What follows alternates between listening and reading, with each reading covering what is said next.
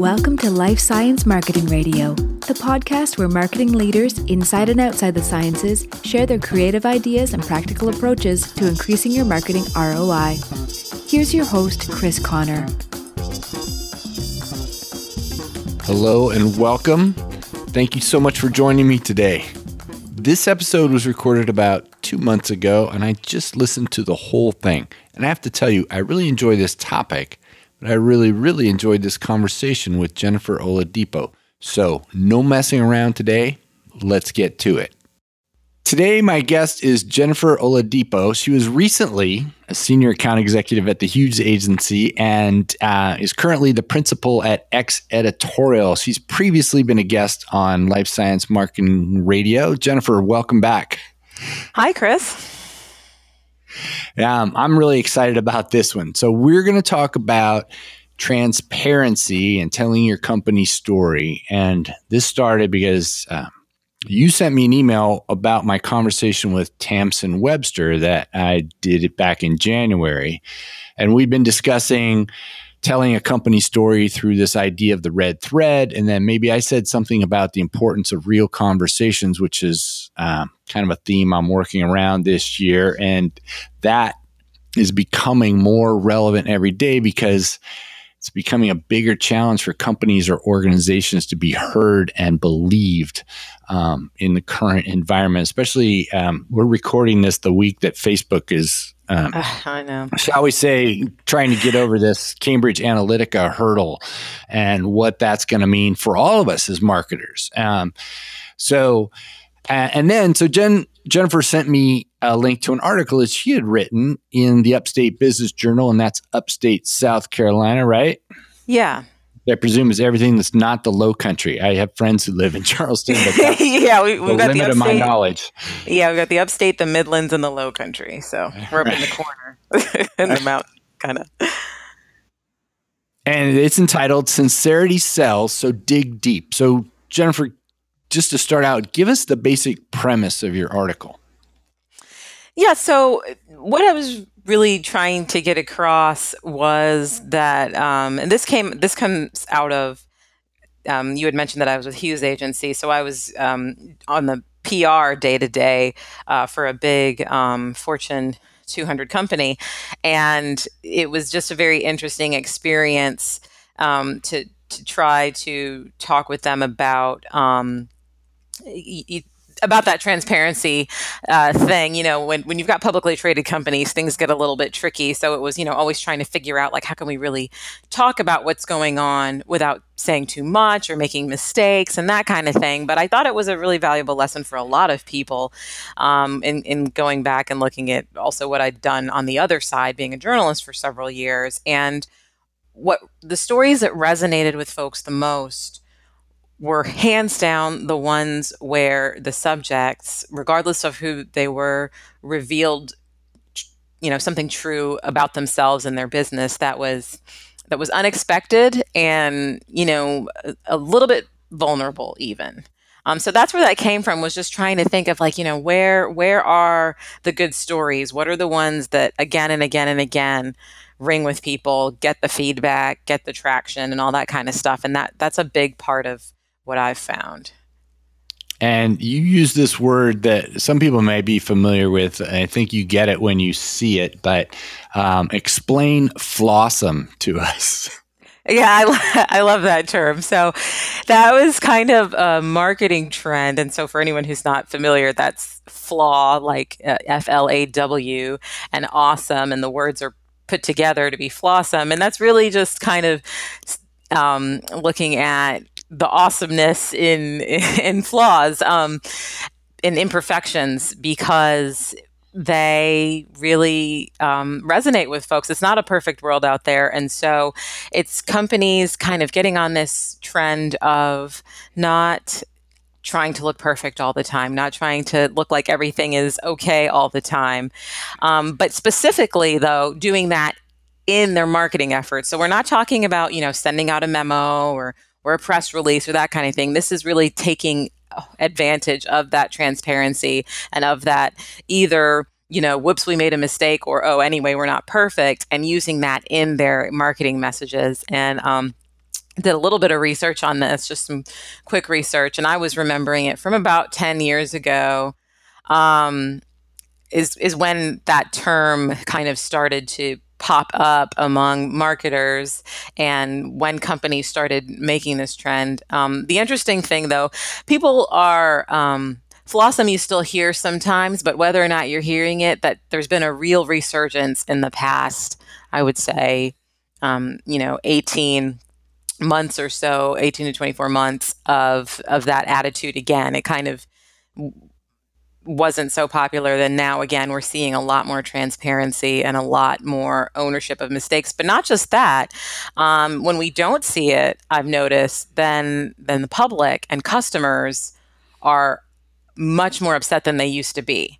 So for instance we were talking about the facebook thing you know instantly facebook is getting called out for not responding immediately and not just with a um, you know we'll look into this but with something that seems sincere and true and honest. At least it seems like there's been a mistake and we'll try. You know what i mean? So that's what's kind of interesting about what's happening now. Not only have marketers claimed this uh, kind of flawsome type of marketing and transparency but now the public because of what's been going on over the last several years has just expects it as the default.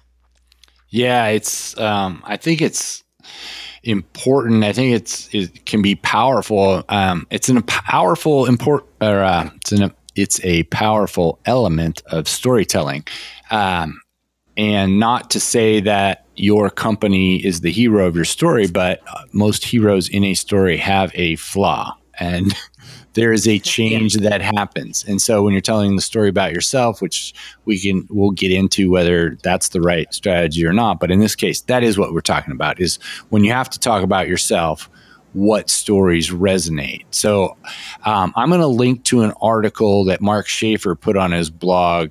Um, it's called Three Reasons Why Your Company's Storytelling. Um, it just doesn't work anymore. And I'm going to actually try to get him on the podcast because um, I know he and Tamsen Webster have a connection because he does a podcast with her husband. So oh. maybe this will all come together because I'd like to get his point of view on this. But he he writes this article and talks about how hard it is for companies to be believed, and if you tell these bright shining stories about how awesome you are or what great things you do for the community, it's still seen as an ad and um, but you and he both point out in your articles the kind of things that that move people, um, and some of that is what you've learned as part of your business, often based on a mistake. So, why do you think that? How do you think that's different from um, talking about all the great things you do for your com- community, for example? Yeah, so let me let me uh, first. Um, I pulled up this definition from Trend Watching um, of, of, on Flawsome, and they um, kind of succinctly put it as brands that show some empathy, generosity, humility, flexibility, maturity, humor, um, character, and humanity. So that's kind of the grab all for showing one or more of those things. Um, that was kind of their definition of Flawsome. But I think the difference is to your question, the difference between telling the the bright shining story and telling the stories of what's actually happening in your organization is that um, those those big stories they're just really not so relatable anymore. They're entertaining for sure. Um, to have the story that says, um, you know, our company is charging forward, making miracles every day, and, and that kind of thing, and and that's that's fine, but it's not really relatable because most people are not making miracles every day. Most people are making mistakes every day. And most people are showing up to work, um, especially in the kind of B2B, you know, situation with most of the folks that I worked uh, with, you know, people are showing up to work, doing their best, putting their passion into it. And, you know, sometimes it works out, sometimes it doesn't. Um, sometimes the goals are huge, but sometimes the goals are just to keep things together. And so I think when you are relating to folks on that level and not trying to be superhuman, um, it resonates a lot, a lot more quickly and a lot more deeply. Yeah, and so the first word in that list was empathy, which is, um, I think, really to me, that's the essence of all this, those conversations and where I think all this is going. I'm, I'm a little nervous sitting here. I'm thinking that word is going to start to be overused and lose its value. But uh, this is really what these stories are about is creating empathy in the people that you're trying to reach so that they feel what you feel or you show them that you feel what they feel.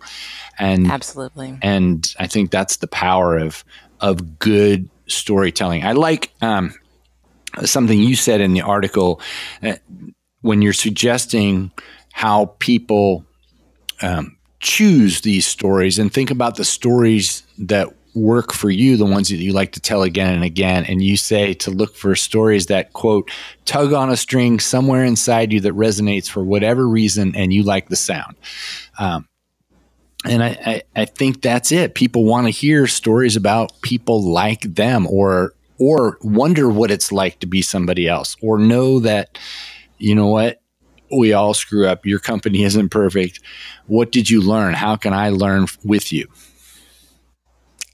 Yeah and and also to know that okay even if you didn't necessarily make some huge mistake or screw up, you you recognize that it could be better.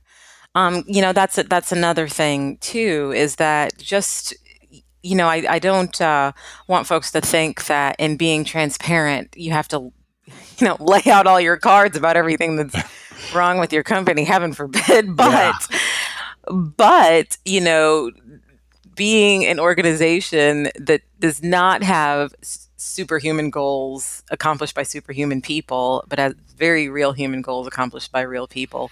Um, that matters. And sometimes that changes, that needs to change because the times change, uh, the industry changes, your customer base is, changes, the needs change. And so, sh- even having enough transparency to show that you were responsive in that moment uh, when it was needed and that maybe it wasn't easy you know it wasn't easy it maybe required some going back to the drawing board to refigure things and making some difficult changes. Those kinds of things matter to people who are, you know, essentially going to make an investment with you, um, especially in life sciences. You know, we're talking about a lot of long sales funnels, you know, a lot of um, big checks being written. And so people need to like to get a, a sense of, I guess, the kind of relationship they're going to have with you.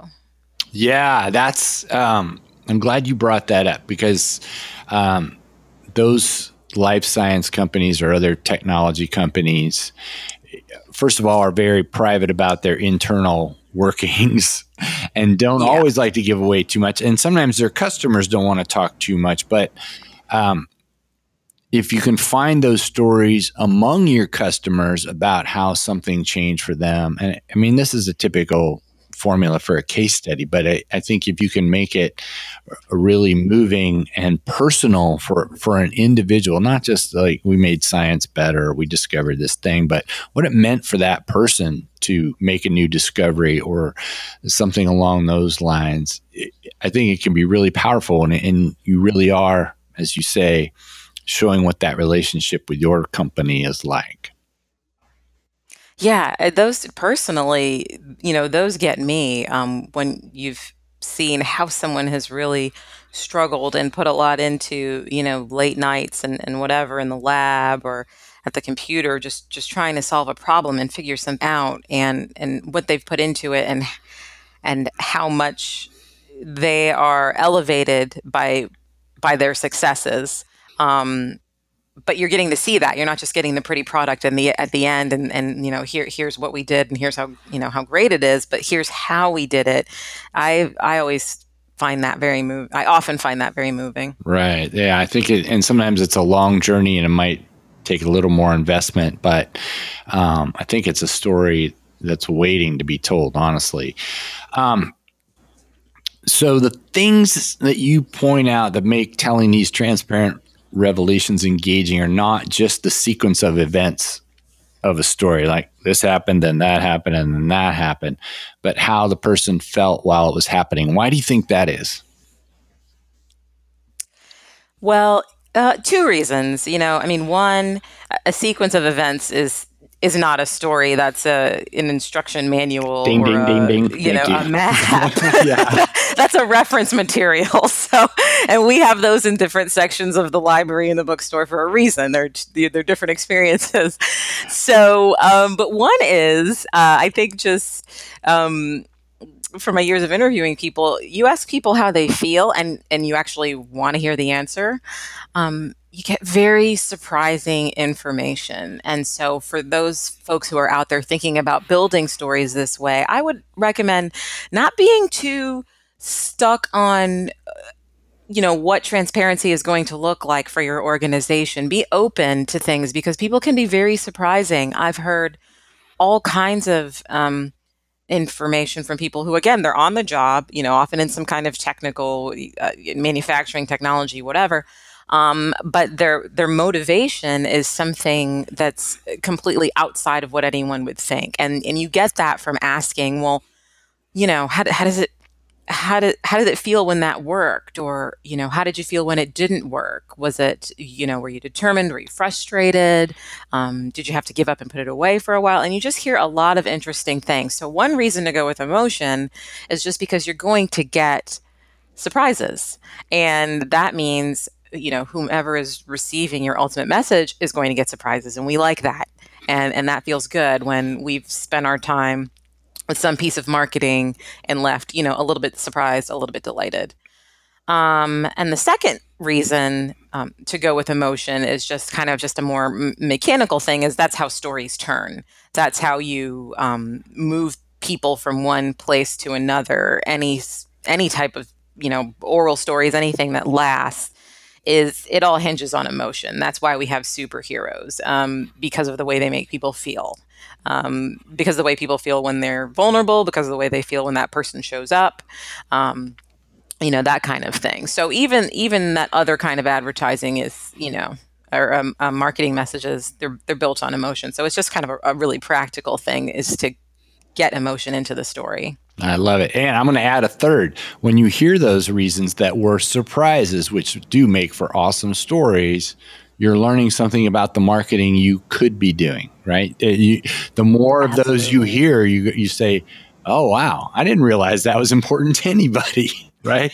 And then you go, Absolutely. who else, who else has that problem? How can we help them? So um, there's always a little bit of market research when you really dig in for how people feel. Um, Yeah, and let me just let me just um, throw in something else because I recently wrote something about um, kind of digging into different places in your organization to find marketing stories, and a lot of folks are, are have a lot of information and they're not being asked about the uh, their day to day and the emotions that they are having day to day. Be they kind of your um, people who are answering the phones or dealing with the emails or maybe your technicians or product or pro- project uh, program managers those kinds of folks asking them about their emotional um, engagements i guess as they're either dealing with a product or dealing with other people that's a great source of information in terms of what you just said about marketing you could be doing um, that's a great place to mine for information about like how your customers are actually engaging with your company and how um, how the products are being made and what you might want your customers to know about that. Nice. I, first of all, I really appreciate you bringing the conversation back to those internal stories that we we started with, um, and and those hints about where to look for information inside your own stories. Do you have any examples of those or other company stories that you've seen that resonate with you? Yeah, I pulled up two for this, and I'll send you the links. Um, one is from um, Charles River Laboratories, and they have a couple of um, these are videos, so they're you know easy to absorb.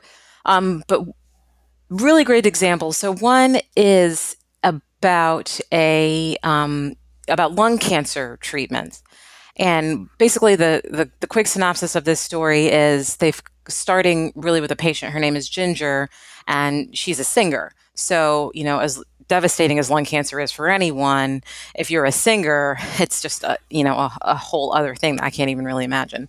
So, and talk about Ginger, but then they're bringing in so many aspects of of how Ginger's treatment comes about, and so you've got um, all, all different folks from um, oncology professionals to you know her treatment team, Ginger herself, and everybody is. Um, you, you really get the sense that there's a lot of transparency there, both for Ginger and her i mean you know she's she doesn't know what's going to happen you know what i mean so yeah. there are doubts even though she's got you know this top of the line team with her she does have her doubts about you know what's going to happen but then you even have you know a, a senior medical director at astrazeneca saying you know if this doesn't work you know in these kinds of cases if it doesn't work then there's a the rest of the options are really nasty and unpleasant, you know.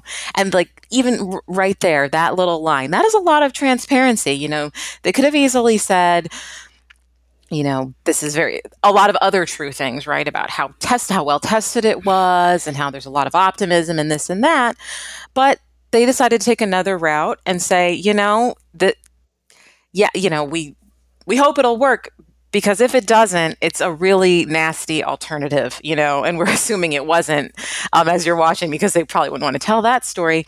Um, but but then there's even more. They've got everybody, um, and this was kind of a bigger budget thing, but just just to think about stretching your mind in terms of where you can go with your transparency. So you know, in the end, all the all the folks are meeting at a uh, a meeting in Austria. There's like a larger medical convention going on, and, and they get together, and a lot of people who have been working on Ginger's therapy and with her, whatever, they all meet together in a room. And I don't um, I don't want to make a spoiler, but it's a, it's a very dramatic and emotional way they they get together eventually. And but even that right there is just showing the so many faces of people who are involved in this process for this person. That's you know that right there is you know we don't just have somebody in a lab coat. and We you know we've got all the different people who are working on different things, and not everyone's identified, but we can we can see visually just how many folks it takes for this kind of thing to happen. And I think that's a great example of transparency on many levels transparency of the emotions involved for very many characters, but but then on a more subtle level, just the transparency of the process without saying, well, first we did this and then we did that and then we did that the way you and I, you know, just talked about a minute ago. They were able to to get the details of the process in there without just kind of laying them out you know, and like a like an instruction. Yeah, manual. it's show don't tell. I suspect that the person who made that video has been a guest on this podcast, but I won't say it in case I'm wrong. Because um, I don't want to give oh, credit okay. to the wrong person, but I think I know who did that. Um, and so that's one example. Do you? What's the other one? The other one is actually outside of life sciences, and this was. Um, I'll send you this one too. Um, this is uh, Domino's pizza from back when the Flawsome thing had kind of taken off, and um, they s- basically just are talking about how people were hating their pizza and saying it tasted like cardboard, and they they lead with that, and so in that they're saying, okay, we the market is telling us that we've got a problem and we've decided to respond. And I would say, for the most part, um, they do a pretty good job here. So they lay out the problem from the beginning you know, they've got um, the CEO up there, and he's more polished than a lot of the other people, but that's fine. You know, that's that's fine because then they've also got some of the people actually making the pizzas, and so they're saying, "Here's the problem. We had to deal with it. It was a hard pill to swallow," and they're showing that it's a hard pill to swallow by having folks, both executive folks and people at the the retail level. Um, either watching or reading the comments. They're like watching focus groups or, or reading comments and and watch so we get to see them react to the negative criticism. And i mean that is it's very t- you feel for them you know? So it's almost you you start championing for uh, domino's because you see oh my gosh like this isn't this isn't this isn't just fast food. This is somebody's life they're showing up to work thinking they're doing a good job and they're seeing a lot of criticism. And you can you can see that it hurts. You can see that. Um, and then they you know kind of show the process of how they what they've done with the ingredients and whatnot to to fix it. Um, but I thought that was a really great example of um, one of those points that I had made in the article about okay, when was a time in the company when we realized that we had a problem and we needed to make a change, and how do you how do you get through that? So again, this does also give transparency about the process. You know, they took a look at what exactly the criticisms were, and here were all the pieces that they felt that they needed to change. Um, from this, looking at this video, it was just, it was just about everything. They basically needed same product with all completely different pieces. Um, but I, I think again, just in encouraging folks to see how you can be transparent about your process and about the emotions in a compelling way. Um, that that's a great example to look to. So I'll send you that one also. Fantastic. I like both of those examples. So in the first example, you know, it's a big company and they're just showing how many people it takes to to make the result, and they're doing a show, not a tell. And and then I love that you go outside the life sciences.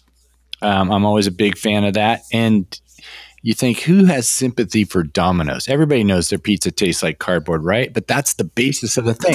so first of all, it's hard for a company who's been making cardboard pizza, and honestly, I used to be a huge fan when I was in college. Um, yeah, it, because it was just so simple.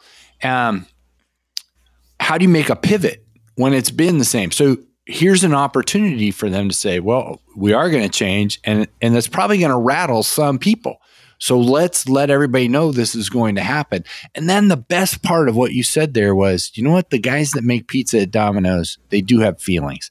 You know, shock, yeah, shocking. yeah. I know, right? Because you just think it's just somebody shows up and throws the dough in the oven, but it's not. They do.